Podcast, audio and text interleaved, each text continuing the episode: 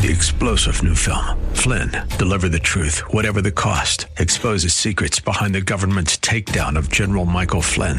Flynn knew what the intel world had been up to. He ordered the first audit of the use of contractors. This set off alarm bells. He told the truth. He was the most dangerous person for Donald Trump to hire. They had to get rid of Flynn. Flynn, deliver the truth, whatever the cost. Available now. Watch it today. Go to salemnow.com. Salemnow.com.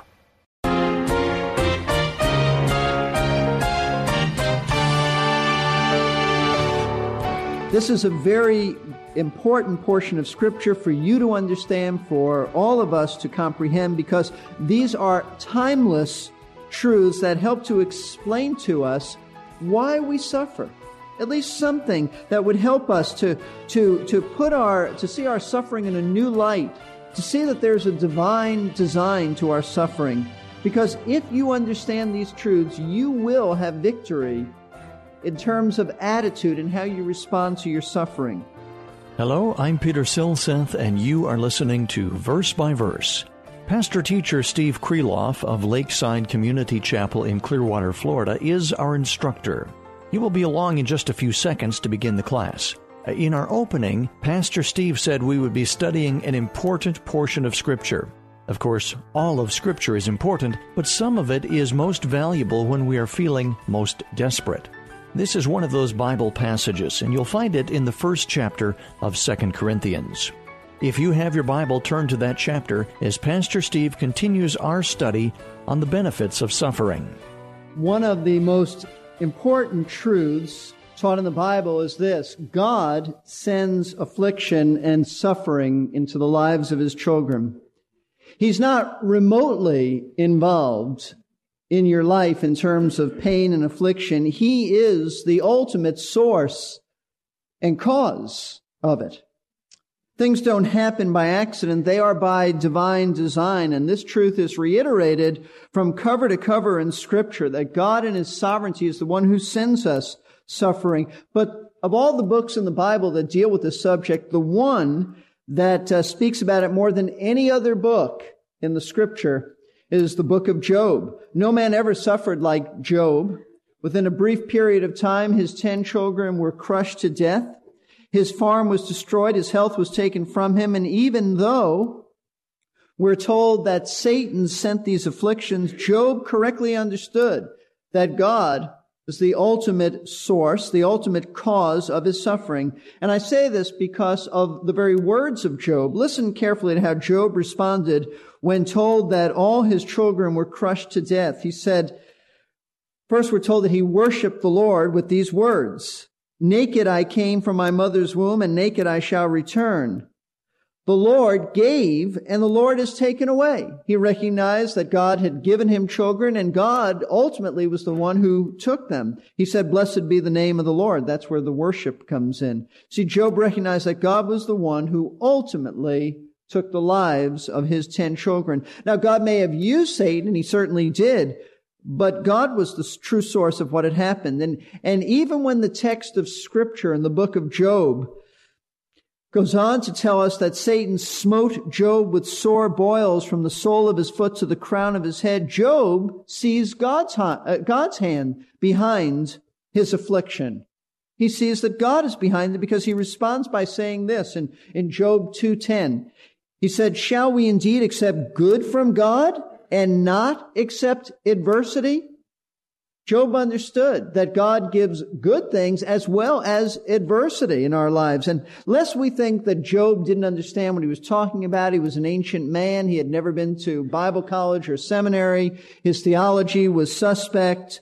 He got the wrong interpretation. I want you to know the inspired writer of the book of Job, whoever he was, may have been Job himself. We don't know endorses Job's interpretation of what was going on. Because in the very next statement, after Job makes these two statements about worshiping God and the Lord gives, the Lord takes away, the writer says this, in all this, Job did not sin with his lips. In other words, Job was absolutely right in attributing adversity to God. And even though Job understood these things, Job still didn't sin with, with his lips. He didn't get angry at God. He didn't curse God as his wife advised him to do that. So from the lips of a man whose name is synonymous with suffering, we learn that God sends affliction into the lives of his children. The question is why? It isn't a matter of does he. The question really is why does he? Why would God who loves his children bring suffering into our lives? And the answer in the broad sweep of scripture is that suffering is spiritually beneficial to the children of God. It may not feel good. In fact, it doesn't feel good, but it is helpful to our spiritual development. And while the Bible doesn't reveal everything about suffering, so that mysteries are still there, it does reveal that there are lessons to be learned in the school of affliction that cannot be learned anywhere else. This morning, we want to study a passage of scripture that helps us to understand some of the benefits of suffering. So I invite you to open your Bibles to Second Corinthians chapter 1. We began several weeks ago a study of Paul's letter to the Corinthians, and we noted at that time that the theme around which this letter rotates is Paul defending himself to the Corinthians as a legitimate apostle and minister of the gospel. You'll recall that we said at that time that false apostles, not just false teachers, not just false prophets, but false apostles claiming apostolic authority, claiming that they were Christ's true representative, claiming that what they had to say was what Christ was saying through them. These men had come into the church, this church, and they were claiming that while they were true apostles, Paul was a false apostle. They had it just the opposite. They had it just turned around. They said Paul wasn't a valid apostle.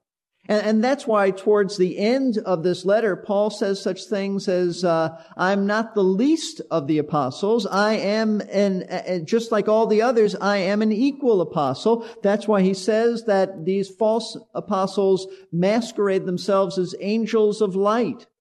Uh, that's why those statements are there. In fact, that's why in chapter 12, Verse 12, he says, the signs of a true apostle are miracles and, and supernatural things. Why did he even say that? Because he was saying, I've done that. I've done those things. I am a true apostle. Now, do you realize the seriousness of this charge? This is not simply an academic charge that 2,000 years later we're interested in to try to find out some historical benefit and background of this book. This is serious. If Paul was not an apostle of Jesus Christ, not only were the Corinthians deceived, but beloved, you and I have been deceived and misled, and we're in big trouble if Paul wasn't an apostle. Because much of what you believe about Christianity is based on Paul's letters. If Paul wasn't a true apostle, then that really undermines our faith because most of what we know, much of what we know and interpret about the life and, and death and resurrection of Jesus Christ, which is primarily just presented to us in the Gospels, but not explained to us Christ's teaching is, but, but we don't get the fullness of the explanation until you come to Paul's letters. Yes, we do have Peter. Yes, we have uh, John. Yes, we have James. Yes, we have Jude. But, but Paul explains to us, interprets to us what Christ's death and, and resurrection and, um, and his life is all about. So this is a very serious issue that Paul had to deal with. Very serious. Our faith is at stake if Paul's not a, a real apostle. But Paul did deal with it, and he dealt with it in this letter by writing to the Corinthians in which he defended himself of the charges leveled against him. And the first specific charge that he addresses in chapter one is the accusation that he had neglected the Corinthians by not visiting them. Remember we said this the other week? He told them that he planned to visit them. He goes on later in the chapter to explain this, that he planned to make a visit to the Corinthians. But he didn't. He planned it. It was on his itinerary, but he had to change his plans. The false apostles came in and said, aha, see? He's not a true an apostle, a true apostle, because a true apostle would not change his plans. This man is fickle. He's vacillating. He's untrustworthy. You can't believe what he has to say. He's told you about Christ. How do you know that's true? He might change that. That's why Paul says, I want you to know my yes is yes and my no is no. What I have to say, I'm not confused about that. But what he does do also is he defends this charge not only by defending in general his integrity, But he does it by first explaining that the reason that he had to change his plans to visit them because of, was because of some severe suffering that he endured while in Asia Minor, which is modern day Turkey. He says that in verse 8. We don't want you to be unaware, brethren, of our affliction which came to us in Asia, that we were burdened excessively beyond our strength so that we despaired even of life. Paul said, I want you to know there's a good reason that I changed my, my plans. I suffered a great deal. I think the Corinthians understood that he suffered. What I don't think they understood was the severity of his suffering and how it affected them. But what Paul does, rather than just simply mention that he couldn't visit them because he had a problem, Paul uses his suffering to show them that what he went through actually benefited them. The false apostle said he's neglecting you. He doesn't care about you. In fact, they probably also said his suffering is proof that he's not a real apostle. Why would a real man of God go through such suffering? We're not going through suffering like that. You know, you really hear that today, even in the modern day charismatic movement, which says something like this. If you're really of God, you should be healthy and happy and, and not have any of these problems. Well, if that's the case, Paul absolutely blew it in his life. Because Paul suffered, suffered greatly. But he wants to show them here that his sufferings actually are beneficial to minister to them as well as to honor the Lord. And so what we're going to do this morning is, is delve deeper into what we started a few weeks ago into looking at the three ways that, that suffering benefits others as well as honors the Lord. This is a very important portion of scripture for you to understand, for all of us to comprehend, because these are timeless truths that help to explain to us why we suffer. At least something that would help us to, to, to put our, to see our suffering in a new light, to see that there's a divine design to our suffering. Because if you understand these truths, you will have victory in terms of attitude and how you respond to your suffering.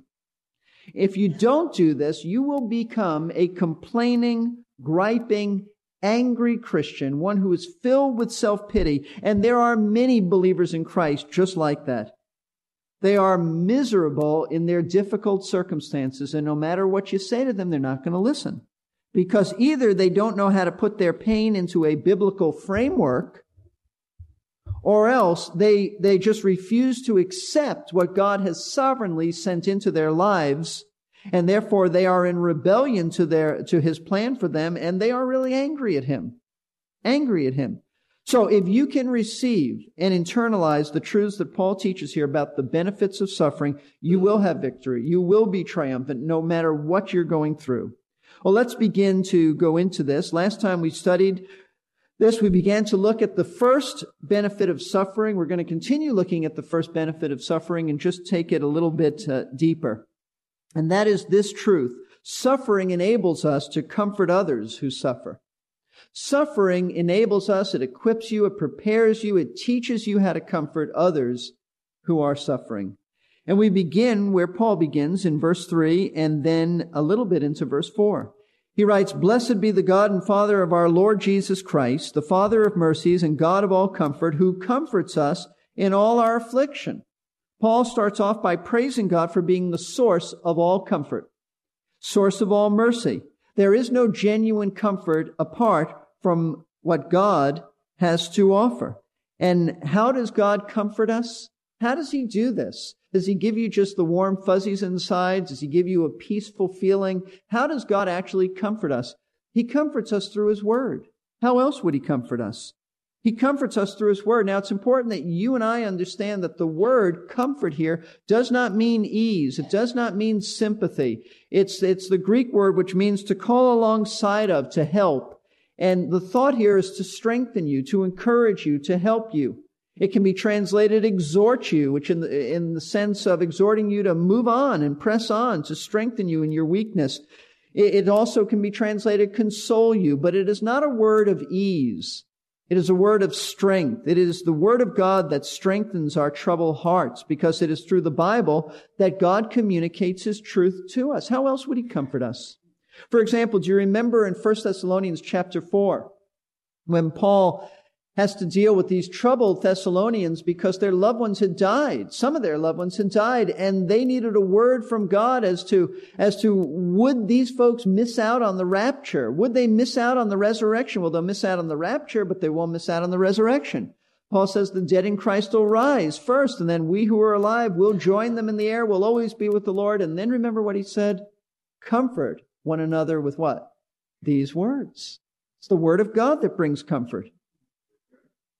Jesus in John chapter 14 had to address some very troubled and disturbed disciples, and he said, Let not your hearts be troubled, neither let it be afraid.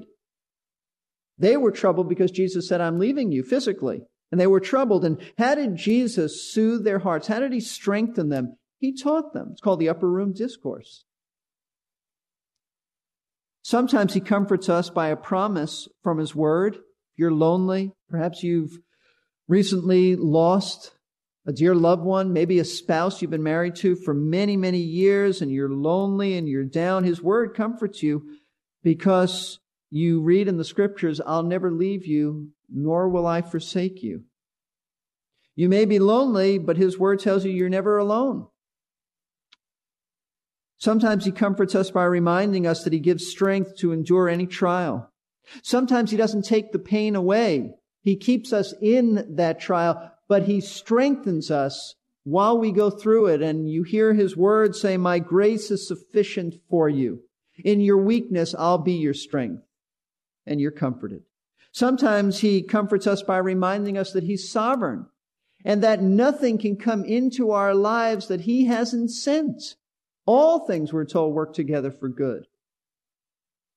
Sometimes he comforts us in the form of a biblical story of how he strengthened an Old Testament character during his trial. You read about David running from Saul and, and the enemies that David had, and, and yet David communed with God and God's word ministered to him, and you go, that's what I need because I'm like David. You read about Moses suffering, about Joseph suffering, and, and how God ministered to them, and that brings encouragement to your own heart. So that's how God does it. God is the one who comforts us through his word. The question is, why? Why does he comfort us in all our afflictions? Well, certainly one reason is because he loves us. He cares about us. Secondly, by nature, he is a comforter. He is the originator of mercy. That's what it means, the father of mercy. It originated with him. There is no mercy apart from him, no comfort apart from him. But there is another reason, and Paul tells us in verse 4. It goes beyond us beyond ourselves. He says, verse 4, who comforts us in all our affliction so that we will be able to comfort those who are in any affliction with the comfort with which we ourselves are comforted by God. In other words, one reason that God sends suffering into our lives is to bring us comfort from His Word. But it doesn't stop there. We go to his word. It drives us to his word. We, we learn a truth that ministers to us. But Paul says, so that, and whenever you read in scripture, so that, it means here's the purpose. Here's the reason behind it. So that we can take that comforting truth and share it with others who are also suffering. Beloved, that's why you're going through some trials. That makes sense. Now, there are several truths here that I, that I think are related to this principle. So let me share it with you. Number one, the fact that, that God comforts us so that we can comfort others really ought to help us to make sense out of our own affliction so that it's not confusing. You may not understand everything, but you can understand this.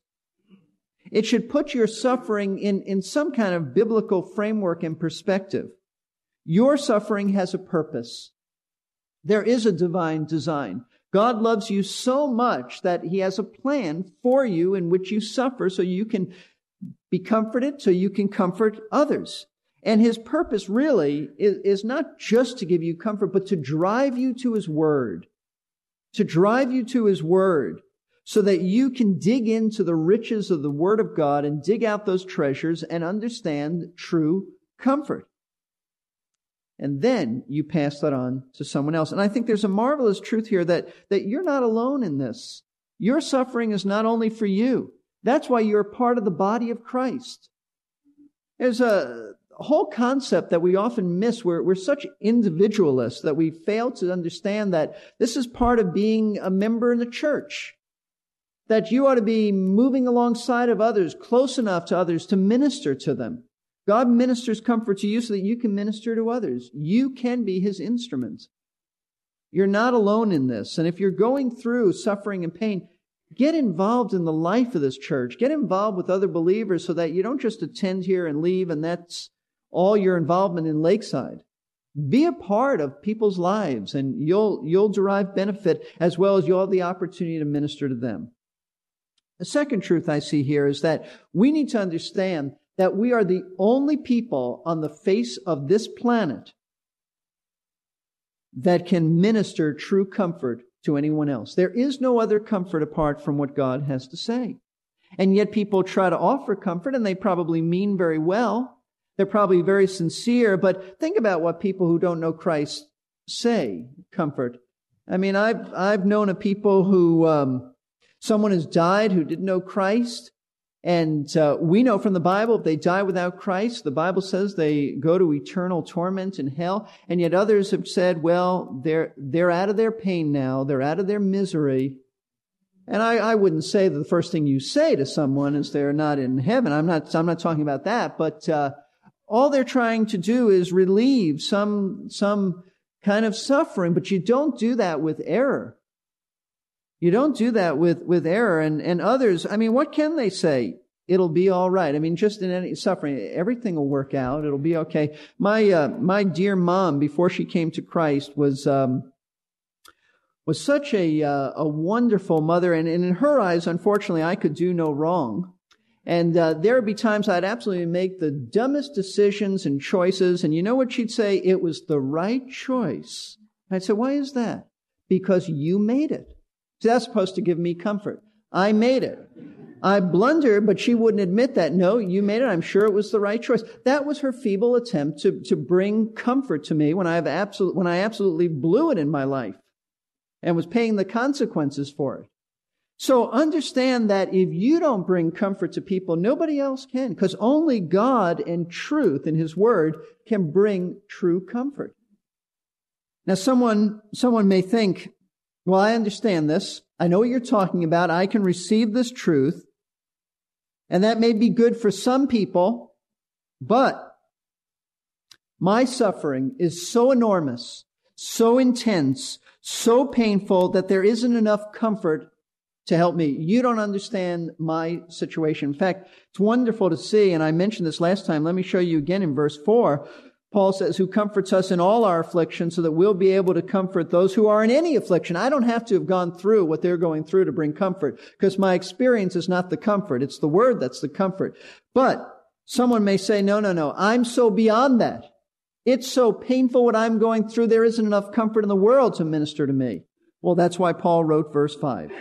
For just as the sufferings of Christ are, are ours in abundance, so also our comfort is abundant through Christ.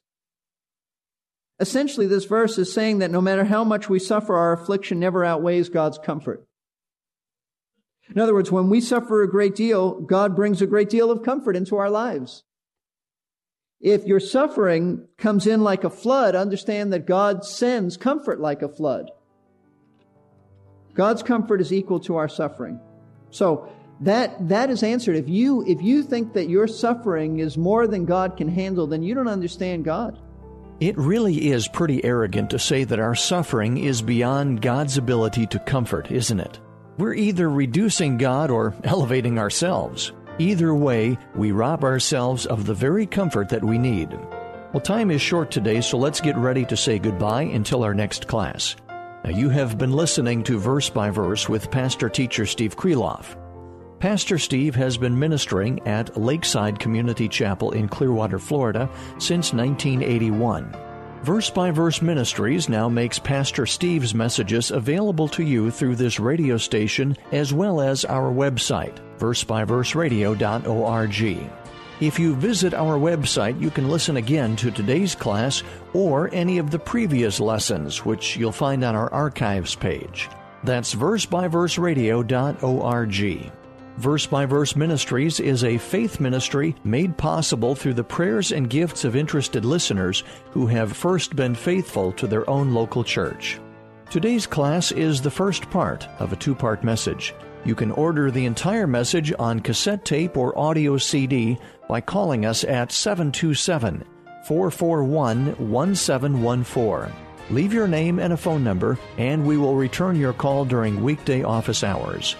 The number again 727 441 1714. Perhaps you're still not sure that your own suffering isn't so great that there is no comfort for you. I'm Peter Silseth. I hope you can join us for our next verse by verse. We will be moving on to see some ways that God does comfort us and even grows us through our afflictions so that we can move on to be a comfort to others.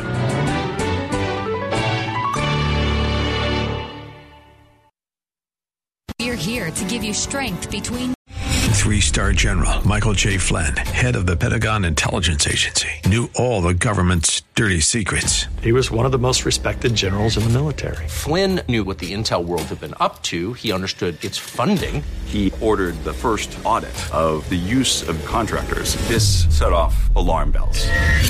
The explosive new documentary, Flynn, Deliver the Truth, Whatever the Cost, and covers the facts behind this scandal. Flynn told the truth. He was the most dangerous person for Donald Trump to hire. I find out the worst enemy that I'm going to face in my life is right here in America. They took my assessment and they wanted me to change it. And I was like, I'm not changing it. They had to get rid of Flynn. With in depth interviews, archival footage, and never before seen personal records of the man behind the headlines. I just felt like I was drowning. Flynn, deliver the truth, whatever the cost. Available now. Watch it today. Go to salemnow.com. Salemnow.com.